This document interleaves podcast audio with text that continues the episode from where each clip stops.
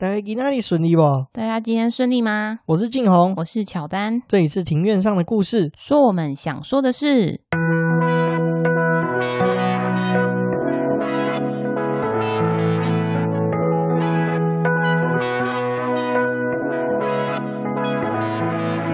因为我们喜欢故事，所以透过故事来认识有趣的事。这里有历史，有书籍，有电影，有风土，还有那些你没注意过的事。因为知道的太少，所以就来读故事、讲故事，在这里扩散你我的故事宇宙，还有那些故事所延伸出的观点。Shout out First Story。本节目透过 First Story Studio 上传，Google First Story 了解更多。好的，照惯例，我们要来聊聊我们这几天就录音之前在做些什么。我们是十一月十五号这天录音的，现在晚上大概快八点吧。嗯，今天是星期天。对，昨天的时候我们去参加了，算是我一个大学好同学的婚礼，哦、冠志的婚礼。谢谢冠志找我们去。冠志跟婷如，哇、哦，真的不得不说，他们两个真的超级上相的。他也邀请我们去玩游戏，对不对？对啊，真的好棒哦！就是还有，我还就是抽奖，我还抽到最务实的礼物，就是一百元现金。对，你那时候是抽捧花嘛，对不对？对，我是抽捧花，我没抽到捧花，我抽到一百元现金。然后就在座的同学都很害怕，就说你上去抽捧花，然后他说：“哎、欸、啊，抽到要不要求婚什么什么之类的，乱七八糟的这种奇怪的话就开始出现。”哦，所以你们男生会紧张这个事情哦？对对对，然后然后他们就说啊，没抽好，松一口气，然后在那边喘，超白痴啊！哦，是哦，为你松一口气，是不是？他们在那边喘，他们自己也在那边喘。他说，哎，万一抽到，不就要现场求婚？然后说啊，还好他没抽到，谁没抽到什么，就快笑死我了。对啊，一百元安全。对啊，一百元安全下庄。然后我只是被上去抽那个什么花野菜。哦，对，你抽到花野菜，对，我觉得冠志他们设计的游戏真的很爆笑。对啊，我们就在空中这边祝福冠志跟婷如的结婚。对啊，百年好合。没错。至于我们参加完婚礼之后，哦，讲到这个，在讲婚礼之前，这个婚礼这件事的时候，我们再提一下，我们出门的时候真的是我们还迟到，有点对不起他们。对啊，真的是因为就塞车。对，真的超塞，而且那天那个婚礼举办的地点的停车位不太够。所以我们还找车位找了一阵子，对啊，就整个大迟到。对，不过还好，就是精彩的也都有看到啦，经历到。没错，再来我们就是哦，我们有看了一部电影，很沉重的电影。没错，我们去看了最近很夯的《无声》。那会知道《无声》这个电影的话，其实是因为志崎七七他有做了一个专题，就是在讲《无声》这个电影，就是它是台湾的一个聋哑学校真实事件。改编而成的电影，看完确实是蛮沉重的。对啊，在这边我们就不要爆雷，就让有兴趣的听众可以就是自己去电影院欣赏这部电影。不过还是可以聊一下心得啊，就是看完的时候，你的心得不是？哦，我的心得就是，我认为就是希望所有的教育工作者对于。教职是怀抱热情的，而不是尸位素餐，就就不是那种呃做一天算一天混薪水的那种。我真的不希望是那种人成为我们的教育工作者。对啊，没有错。那我的话，我看完是觉得，因为我知道了蛮多背景才去看这个电影啦，所以相对看完，我对这电影的评价就是说，没有那么我想象中那么沉重啊。虽然说，我觉得电影结尾的地方，我可以告诉大家说，这个电影。看完之后，你不会有所解答，而且你看完之后也不会觉得说，呃，心里会比较快活。嗯，因为它不是 happy ending。对，我们可以确定，就是它最后的结果，并不是你想象中这么正面阳光的。讲到这里，就是真的 不知道该怎么说，真的还是觉得很沉重，对，很灰。不过看完之后，你也会，我觉得说可以帮助你去思考一些事情，告诉我们说这个世界事情。并不是最后都会有一个很好的结果，或许同样的事情会一再而再的在发生。嗯，除此之外，我觉得说，也就是培养大众的对于嗯听障人士的一些同理心还有关怀，我觉得这也是非常重要的。对啊，其实故事中其实我们有看到说，这些这些人需其实他跟我们没有什么太多的不同，他们只是需要比较多一点点的理解，理解跟我们有多一点的耐心去。了解他们这些需求，对，这样我觉得世界就会因你更美好。没有错。好，我们大概分享完我们这个礼拜到底做了什么事情啊？简单来说，我们就是参加一场婚礼，看了一场电影，对啊，其实还蛮充实的啊。对，没有错，很开心，对，很开心。好，然后我们今天要聊的是社子岛。那为什么要聊这个呢？先说说我们的那个由来。啊，有来的话就是我们上礼拜六的时候去了一个已经退热烧的一个一个景点，叫做法鼓山农禅寺。那这个地方在北投嘛？嗯，它在北投。不晓得听众朋友有没有去过这个地方？我们我是去过几次啊，我们我也蛮喜欢这个地方的，蛮舒服的。这个地方就是它其实是就是佛教的建筑物，就佛佛教佛教的那个宗教的场所，但是它就是盖的很现代化，然后很简约。对，然后就是它的主建物就是用清水膜去做成，所以其实也是有一阵子的完美打卡拍照的圣地啦。哦，有一阵子就是我狂被那个洗版呢。这应该有两年了吧，一两年应该有了。这我倒没这个困扰，因为我旁边都是棒子，都是臭男生。哦，你的那个 IG 的同温层都是异男，对，都是臭直男。哦，我们叫臭直男哦。对，我们那洗完澡的也是叫臭直男。对，就蛮臭的啊。就是我们 IG 点开放大镜，应该全都是男面的那一种。哦啊，这个这真的很爆笑哎！你们都看超多的内容。你知道我高中那一群同学，就是每个 IG 点开放大镜都是奶妹，然后他们还会就是比赛谁追踪最多的空姐跟奶妹，这也可以比。对啊，阿佑啊，阿佑，阿佑之前炫耀过，就啊这边说明一下，阿佑是我一个高中同学。哦，你说讲话很爆笑那个同学，对，就是那个阿佑，他有一次吃饭的时候，他说：“我跟你讲，哪一个奶妹我没追踪？我跟你讲，我 IG 超多奶妹跟空姐的。”哦，就都都是线上的奶妹。对对对对对，就是这是他引以为傲的一件事情。我好像又把它卖掉了。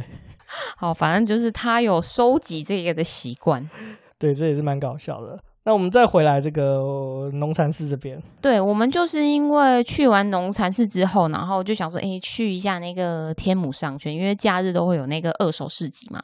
然后就是要去的时候啊，开车就有经过社子这个地方。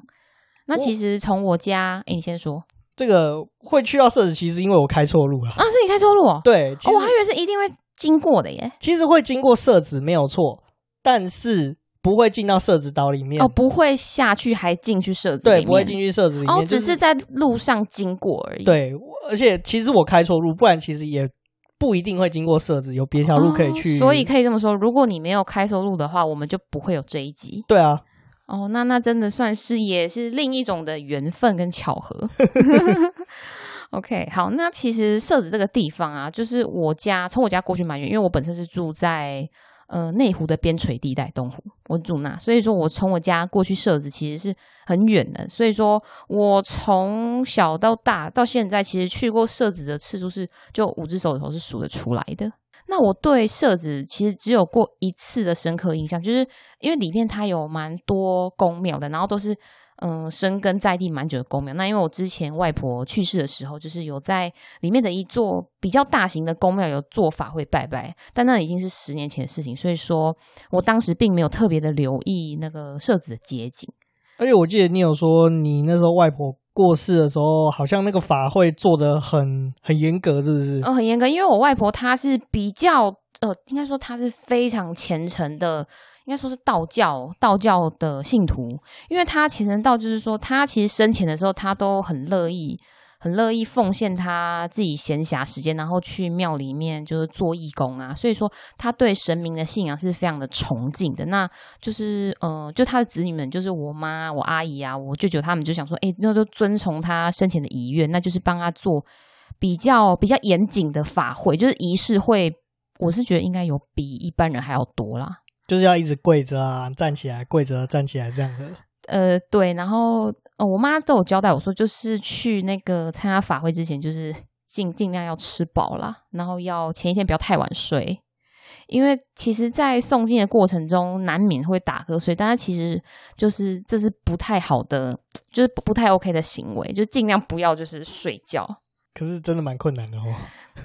对，因为十年前的我那时候高中，对，因为高中那时候其实还有要考统测，哎，你也是考统测的？对啊，我也是考统测，所以那时候其实真的是，嗯，身心身心上是有比较疲劳一点的。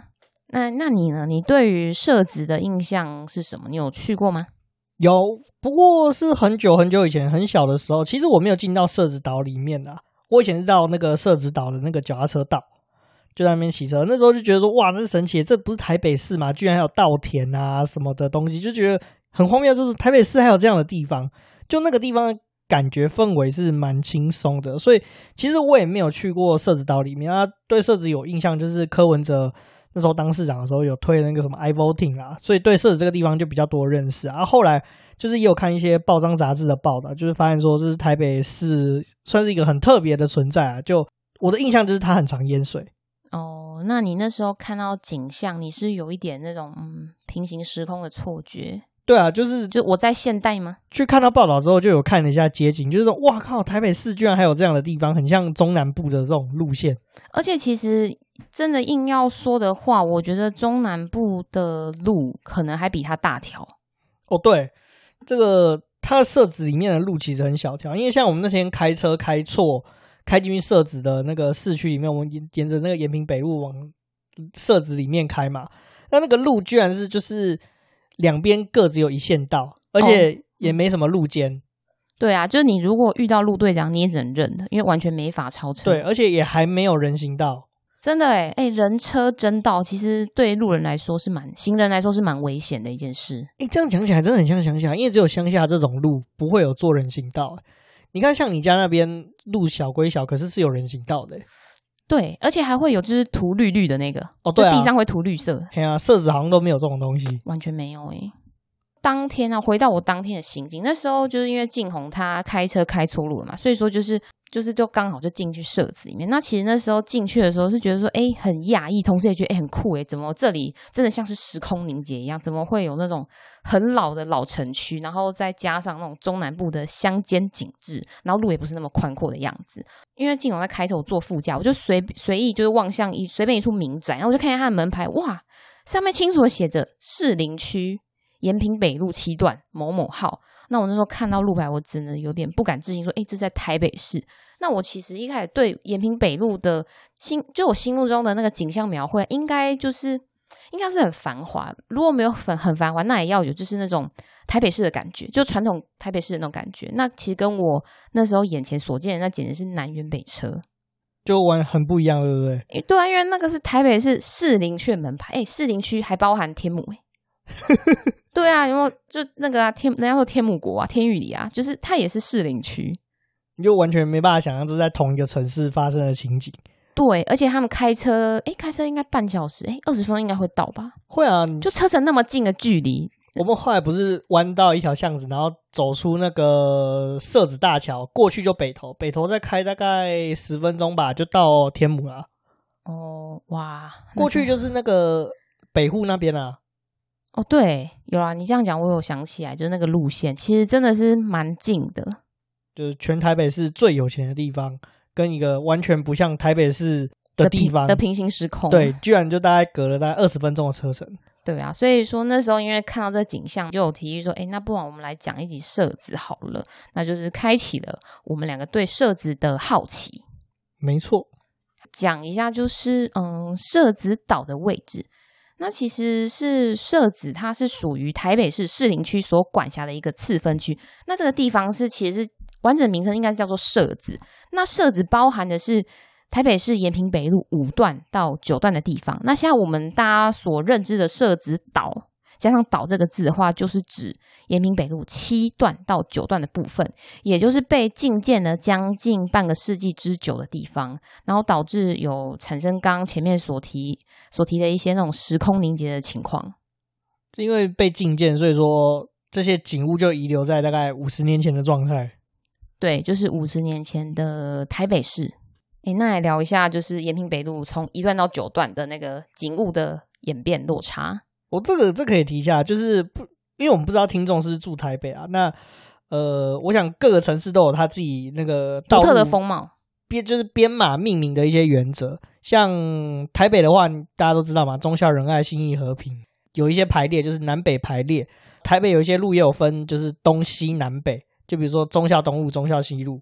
那这延平北路的话，它也有分南北路。那台北市的路的话，基本上南北的分界就是以中山北路为界。哦，中山北路就是那个，它是主轴吗？诶哦，不是，不是，不是中山北路，讲错，是忠孝东路。哦，忠孝东路为主轴，然后去去分分项，是不是？忠孝就是，如果这条路有经过忠孝东路的话，有切过忠孝东路的话，那它就是以忠孝东路为界。忠孝东路往北的话，就叫北路，就是叉叉北路。那忠孝东路以南的话，就是叉叉南路。所以你看到中山北路你仔细去看的话，中山北路一定是从行政院那个地方往北的叫中山北路，往南的是中山南路。所以你在台大医院是中山南路。哦，因为它是在那个忠孝东路的南边。对对对对对，所以延平北路的话，它有南路啦。那延平南路的话，我印象中好像它就是一路会经过中山堂，它中山堂会穿过一个地下道，那一路就到了那个中正纪念堂的附近。哦，那那一段都是延平南路。对，那个延平南路。那北路的话，起点嘛，起点的话，它其实就在北门那附近的前面。哦，北门前面。对，北门那一带。一段往北的话，就是走到那个所谓的现在的铁道博物馆，就是那个三井仓库那一个区域。哦，你说很漂亮的那个日本日本美学建筑吗？对对对，就是那个地方。这延平北路一段嘛，延平北路一段再往后走的话，就是到大道城的外围啦。那这边是属于二段，所以这边有蛮多的那个西餐厅啊、咖啡厅啊，像那玻璃路其实就在这附近。哦，它好像是是台北第一家，对不对？还是是台湾？好像是台北第一家，好像不是台湾第一家。哦，我能确定是台北第一家，但是是不是台湾第一家就不知道。对，但是他你去看他那个菜单，我觉得玻璃路好像开业很早，好像是一九三二年还是一九二七年吧，有点忘了，反正很久了，就日本时代就有的一个西餐厅。嗯、那它在大稻城的外围，那延平，我记得好像是延平北路跟跟民视。诶，南京东路的那个交叉口吧，就是二二八事件的起始点，天马茶坊的原址就在这个地方。哦，那这里是文化底蕴丰富的地方。对啊，因为这个算是老城区啊。到这边的话，其实在日本时代，这边都还算是台北城出台北城外围，然后靠近河岸的地方，所以这边其实以前是很热闹的。嗯哼哼，繁华过。对，然后再来三段的话，就是我们两个都很喜欢的地方，哦、超爱盐山夜市。对，盐山夜市啊，这为什么叫盐山夜市？因为它就延平北路三段。哎，我之前还不知道，哎，是因为做这集，我特别去看一段到九段，我才发现，哎，原来盐山夜市是延平北路三段。对，好，我很无知。那这个地方其实蛮有意思的啦，老实讲，就是它是。传统到不能再传统的夜市，我觉得它的夜市比较像真的是在路边，不像我们传统那种什么呃老河观光夜市啊，或者士林观光夜市那种。对，这在这边吃饭的都是在地人，要不然就计程车司机。而且你在夜市走的时候，它不是徒步区哦，它就是一条整条的路上，然后旁边就是有摊贩，然后骑楼。对。然后见很多人会违停，不止计程车司机，民众其实就停在路边就开始吃起来了。我还看过并排的，傻眼，就是很傻眼。但是这边的东西，哦，对了，我告诉大家，如果要来盐山夜市吃东西的话，那个台北桥下有停车场，要记得要停那边哦。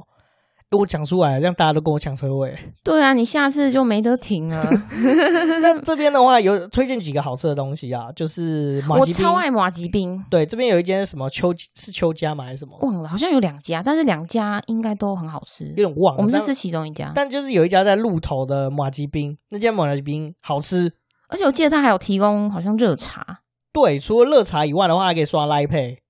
哦，那真的很方便。旁边的话就是。基本上都是算老店啦，基本上你随便吃都不会踩雷。然后以前几年前的话，有一间叫做阿美古早味的店，那间店是很传统的台式料理。那那个老板很特别哦，他是用炭火，坚持用炭火去炒菜的。不过这一间已经因为老板年纪大了，所以就收起来了。哦，那很可惜。对，然后在这边吃的东西的话，就都是非常传统，比如说什么呃高丽菜饭啊、龟鸭汤啊。哦，然后卤肉饭一定有。对，卤肉饭这边的东西就是比较像是有点像南部上来的。那延平北路三段其实为什么会这么多，就那种看起来很南部口味的东西，或南部 style 的东西，其实是因为当时南部上来的人打拼就在三鲁一带打拼，然后台北桥头就算是当时的那个工人阶级找工作的地方哦，也是他们的一个据点吧。对，所以才衍生到现在，就是这个地方算是比较工人阶级一点的地方。对，就是有很多庶民美食。对，再来到第四段的话，这边就比较后面了。那这边就是已经靠近大龙崩，就是所谓的大龙洞这个地方，它是又比较外面，它是迪化街的后段的，好像迪化街二段以后的地方，那比较靠河岸，所以基本上就比较没有什么什么东西了啦。哦，就是那种餐厅也比较少了。对对对，餐厅也比较少。那接下来。第五段就是往后走的话，就是延平北路五段。那这个地方开始的话，就算是进入社子的范围了。不过这算是社子比较热闹的地方啊，因为这边有便利商店、图书馆啊、菜市场、全联等等，就是生活的方便程度是跟台北市其他地方没有太多的差异啦。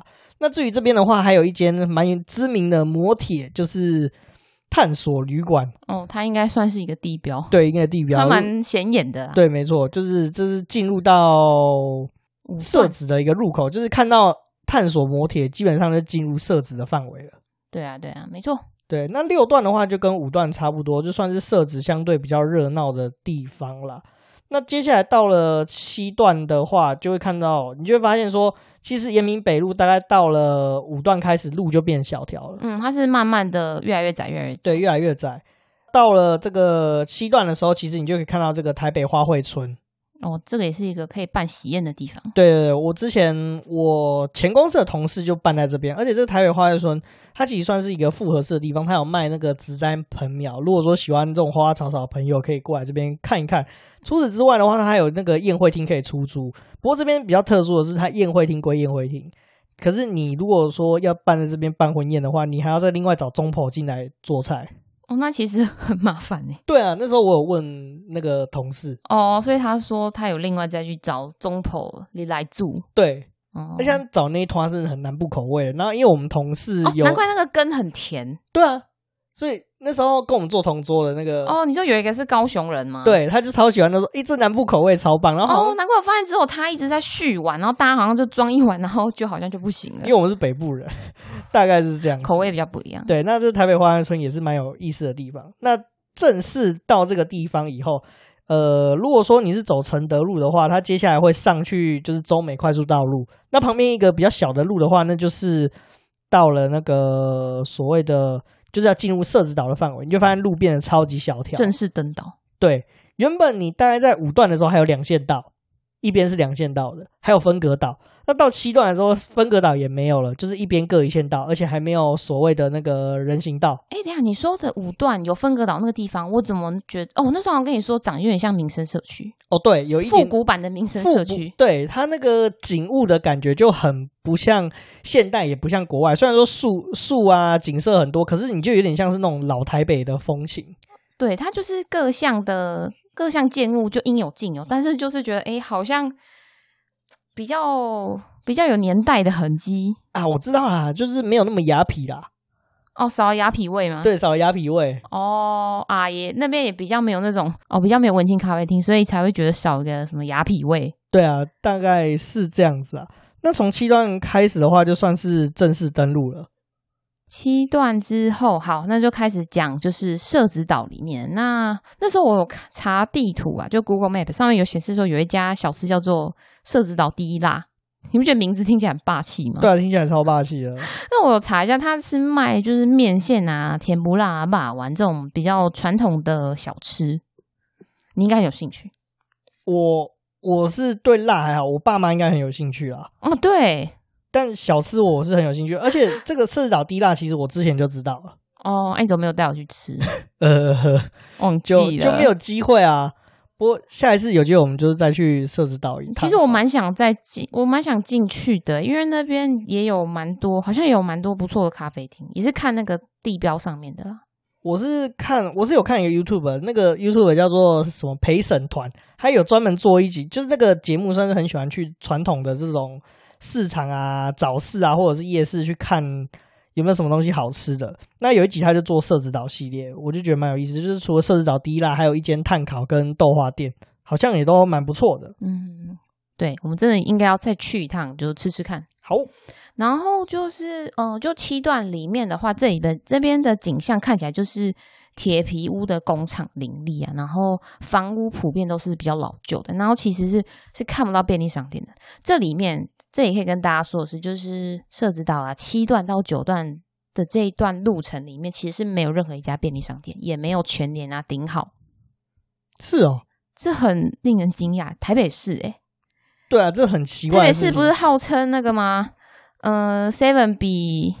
比人还多？哎、欸，没有啦，就 seven 很多，对，全家多超高，嗯，对，连我家这种地方都有 seven 的。哦，你家你因为你哦，晋弘他们家这边其实是比较偏向就是工业区，工厂多。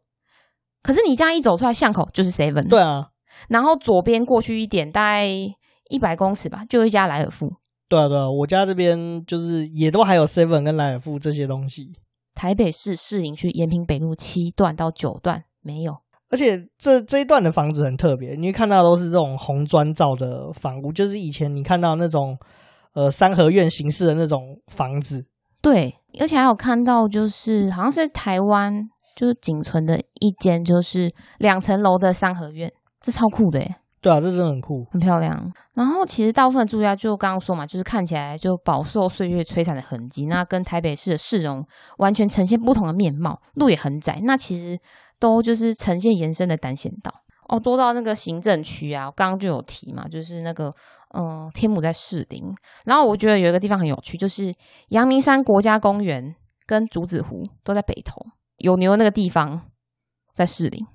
是这样哦，擎天刚在士林，哎，我不知道哎，这超酷的，我就是那时候无聊，因为其实我我地理其实不太好，然后就是我因为讲这集，然后有多去了解一下台北市的那个行政区的那个划分图，然后我就就 Google Google 上面可以点，就点说北投区要圈哪，士林区圈哪，我就发现哎，这些阳明山上面景点竟然圈在不同区，就擎天岗在士林，酷，对，对，阳明山其实很大一块，嗯，对，它的那个。疆域很广。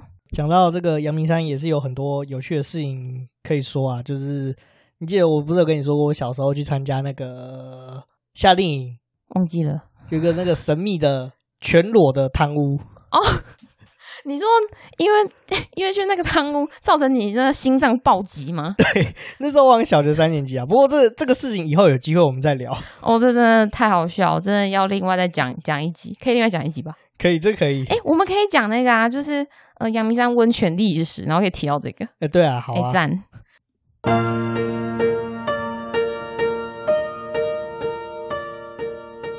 好的，那我们再回到那个社子岛本身。那现在讲一下人人口，那就是据北市府的民政局公布资料，那截至今年的七月，那社子地区其实人口有一万一千两百六十五人，涉及的户数有四千九百八十六户。其实人口算是也不少啦，很多哎、欸，其实很多哎、欸。对啊，嗯，就是我有上网去找一下影片啊，然后就是有看到公视有一个节目叫做《我们的岛》节目，他有访问当地的里长，那其实里长就有说，就是有三多啦，就是呃低收入户多、外配多、违建多。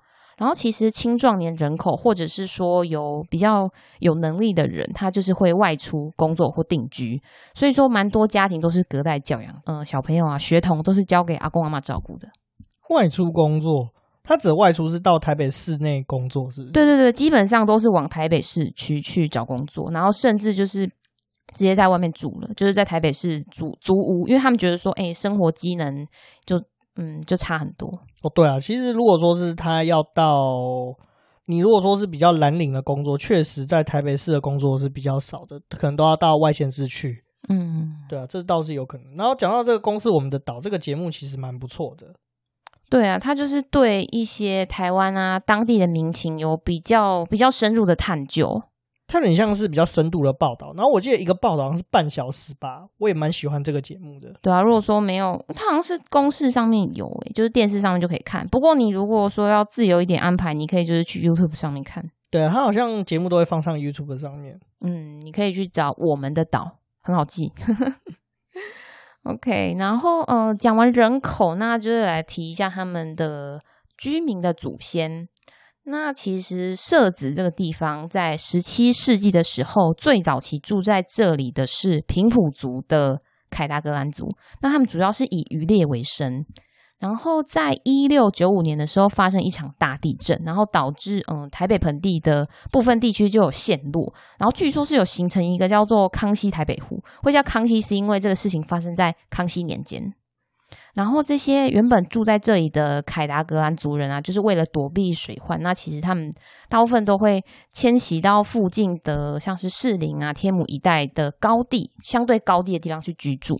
然后接着，因为这些凯达格兰族人离开之后，然后接着到来的是因为生活困苦的福建、广东一带的汉人，就是我们历史上有读过熟知，就是说他们会偷渡黑水沟、台湾海峡。然后历经凶险，然后大量的涌入台湾。那其中有一批人是涌进了社子，然后讨生活啊，定居。那这些人就是被指出是极有可能是现在当地社子居民的祖先。哦，原来是这样子哦。对，所以他们的祖先可能就是那边的人。那这样开发非常非常早。嗯，对，这个地方其实形成就是这个地形形成的也是蛮早的。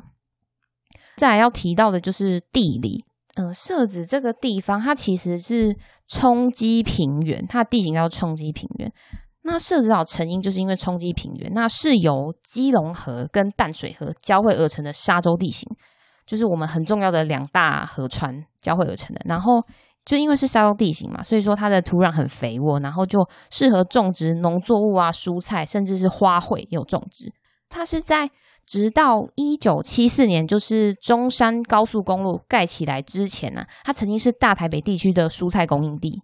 在这之后啊，就是呃中山高盖完了之后，因为这些菜价不敌中南部的竞争，然后所以所以就失去了这个重要的地位跟角色。原来是这样子啊！对啊，因为其实那时候嗯，他种了很多的菜跟花卉，因为因为像花的话，它其实是没有办法，就是那就不卖运送。对啊，对啊，他没办法，因为他的那个时间比较短，所以说那时候这边也种了蛮多花，然后就运送就是台北市。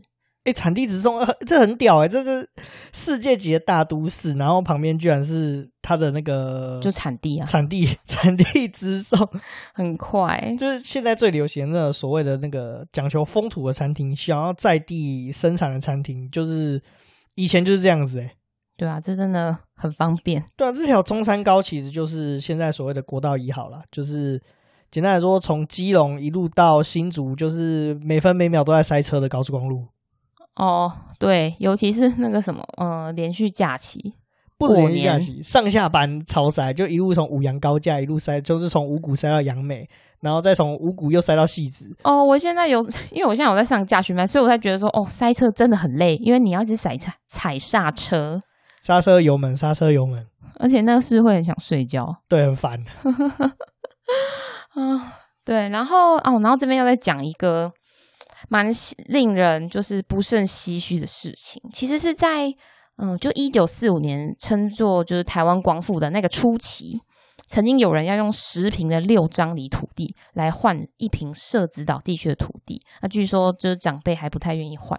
哦，这很正常，因为六张里那个时候其实算离台北市中心比较远，因为六张里就是那个基隆路跟和平东路的交叉口那一块地方。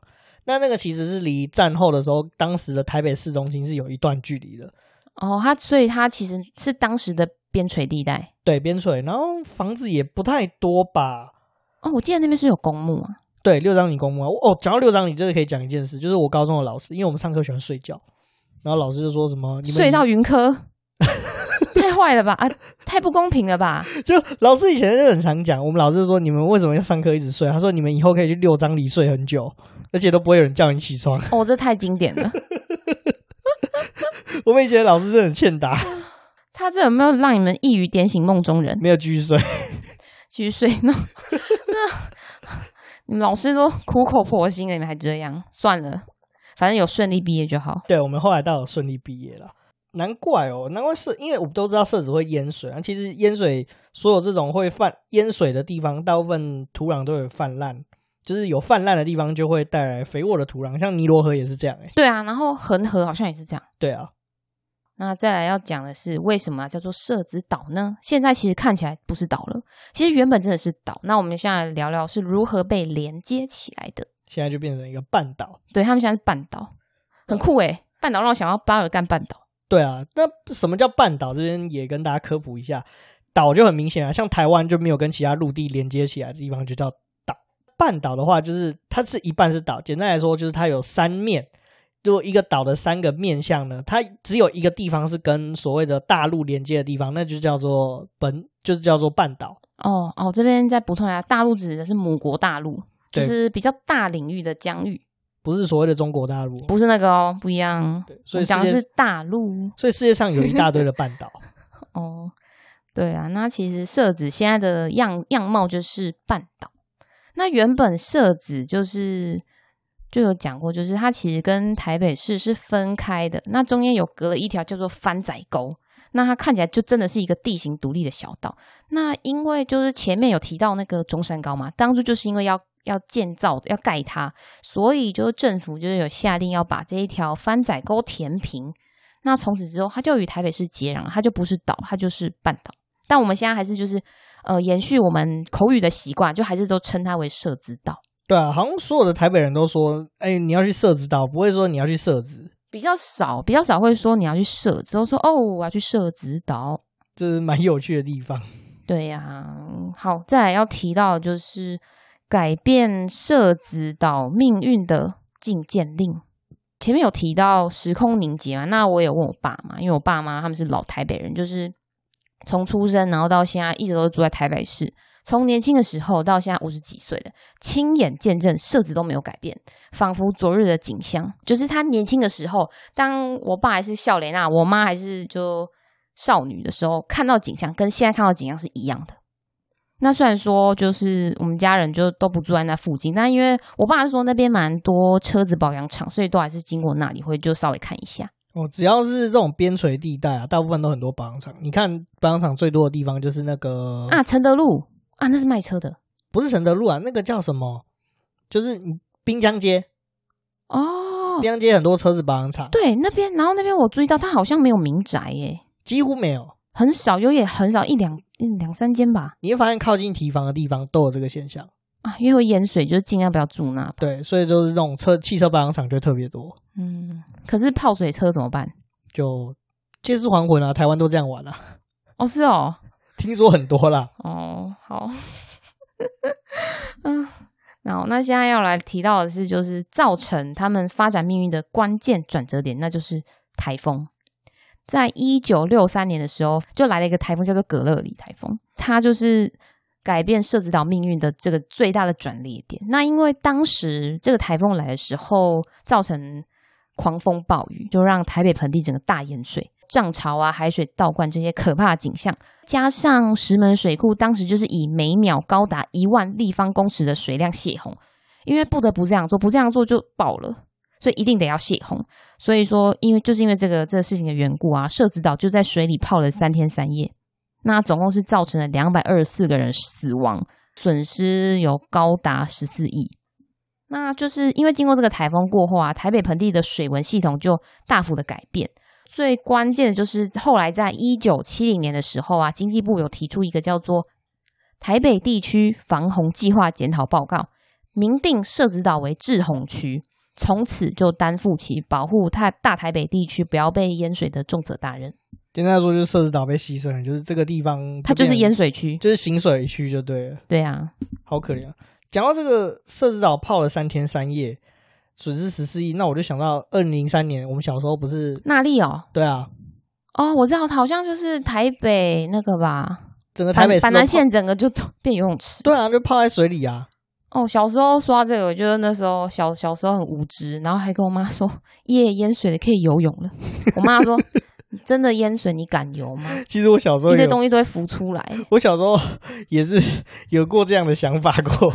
你要想哦，原本在水沟里面那些东西，通通都跑上来了。哎、欸啊，在你旁边，我们水沟不是住了很多小强吗？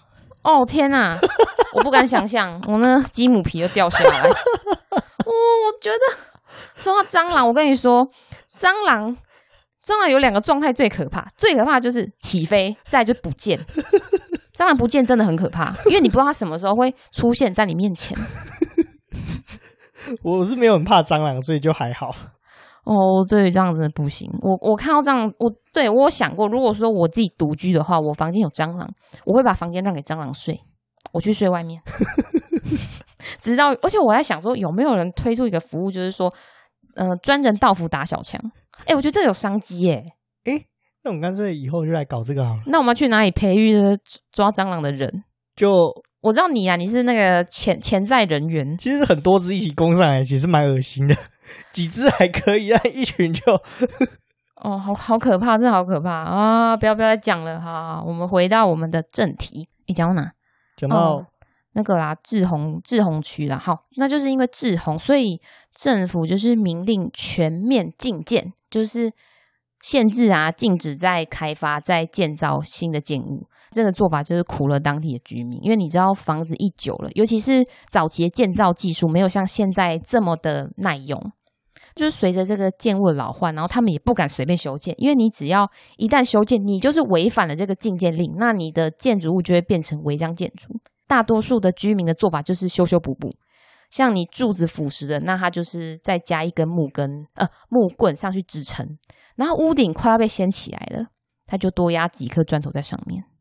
哦，这件事情我是知道的，这很惨呢，这很克难呢。他们连申请水电其实好像都很困难。就比如说你要增设水电啊，那其实都是非常非常困难，很难去合可过的事情，会一直被挡。对，因为你已经进建了，那进建为什么还要申请水电？所以就很多这种质疑。对啊，就会被刁难。所以说，那就是因为上述的这些情况，加上水电又申请不易，导致他们的生活品质就日趋的低落，然后农业也也没落了。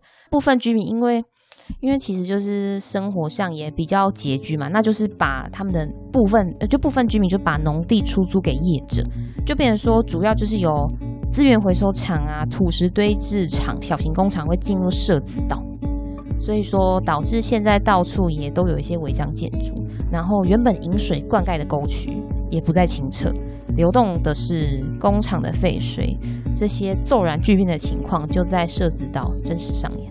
这非常严重的问题，而且因为禁建的关系，所以它好像是台北市唯一没有地下水道的地方，所以民众的污水跟工厂的废水是没有分流的，全都流在一起。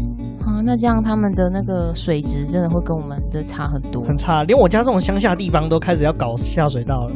哦，我觉得你们家这边的水没有问题，完全没有问题，水是没有问题，我指的是污水处理系统，哦、就连我们家这边都做污水处理系统，可是那边没有哎、欸，而且现在是台北市，啊、我实在是越想越觉得。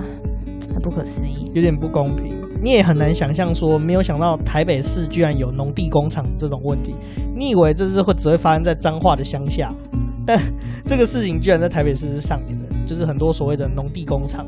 对啊，就是是我们现在都还看得到的事情。就是伯恩夜夜秀讲过的这个大议题，居然在台北市也是有发生的。对，OK，好，那再来要提到就是。因为前面也是讲那个房子的事情，那现在要讲的是关于居住正义。怎么今天只有到这里？关于社子岛的居住正义，为什么社子岛的问题如此难解？我们下礼拜说给你听。除此之外，社子岛也是充满丰富文化的地方，有什么有趣的景点与文化活动呢？同样下礼拜告诉你。